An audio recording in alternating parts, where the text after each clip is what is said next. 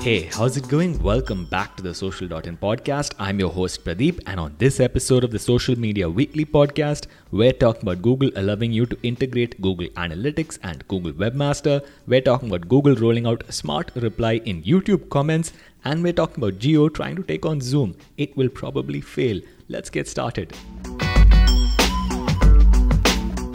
So, the first story we have for you today is about Google allowing you to integrate Google Analytics data and Google Webmaster data. This is typical Google. They have so many apps for so many different things with so many different teams. It would be so nice if they could give us one app called Google Internet and we could just manage our websites using it. Anyway, ever since 2011, they have had the ability to integrate your Google Webmaster data into your Google Analytics account, and now they're doing the reverse. They are now allowing you to integrate your Google Analytics data into your Google Webmaster Account where you can see various bits of information like the total number of page views on your website, individual pages and their page views, average time on site, average time on an individual page, the total traffic sources and which percentage is coming from social media, organic and other sources, top inbound links and top referring domains. Now this has been a long time coming but I suppose we should be grateful. The next story has to do with Google introducing Smart Reply in YouTube comments. So, Google has had Smart Reply in Gmail, Android messages, and various other parts of its software for quite a while now. They're finally bringing it over to YouTube comments.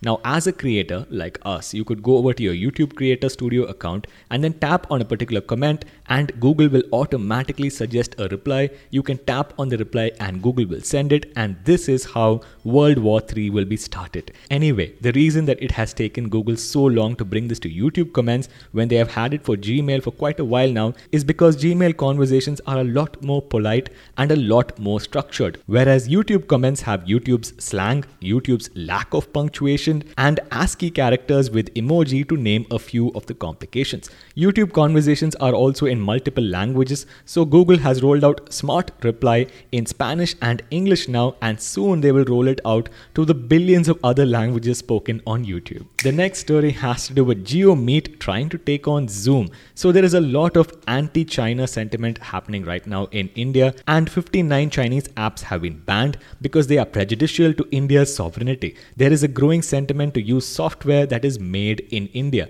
Jio has now taken advantage of this sentiment and has launched Jio Meet, its Zoom competitor. Google would like you to know that it's also a competitor to Google Meet. Anyway, this is a Zoom competitor that has HD video calling that's 720p, unlimited duration. Zoom only has up to 40 minutes on the free account and also up to 100 people, whereas Zoom has up to 150 people. Now, the reason I think this will fail First of all, there is no desktop application. And second of all, Jio isn't an innocent technology startup. Their data protection policies are actually quite bad, and I would rather trust Zoom with all of my data. Our next story has to do with Facebook launching Avatar in India, or as we call it here, Avatar. So if you can go over to your Facebook app on Android or iPhone, you can go over to the bookmark section or you can try to post a new comment and then you can tap on the smiley button and then tap on stickers and then tap on make an avatar. Facebook will then help you create your avatar. You can set your hair color, your hairstyle, your face color.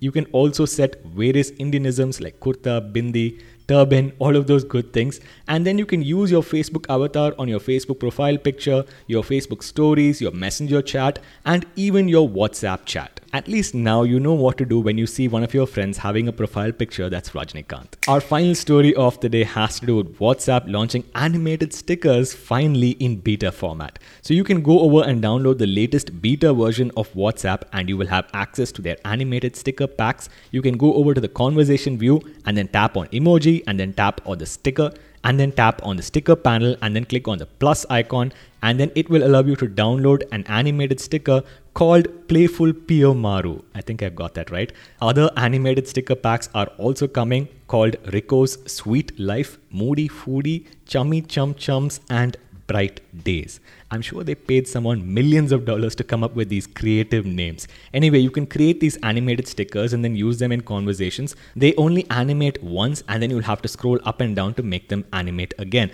WhatsApp is a little bit late to this party because both Telegram and Gboard have had these animated stickers for a while now. There you have it, the world is ending, but at least you have WhatsApp animated stickers.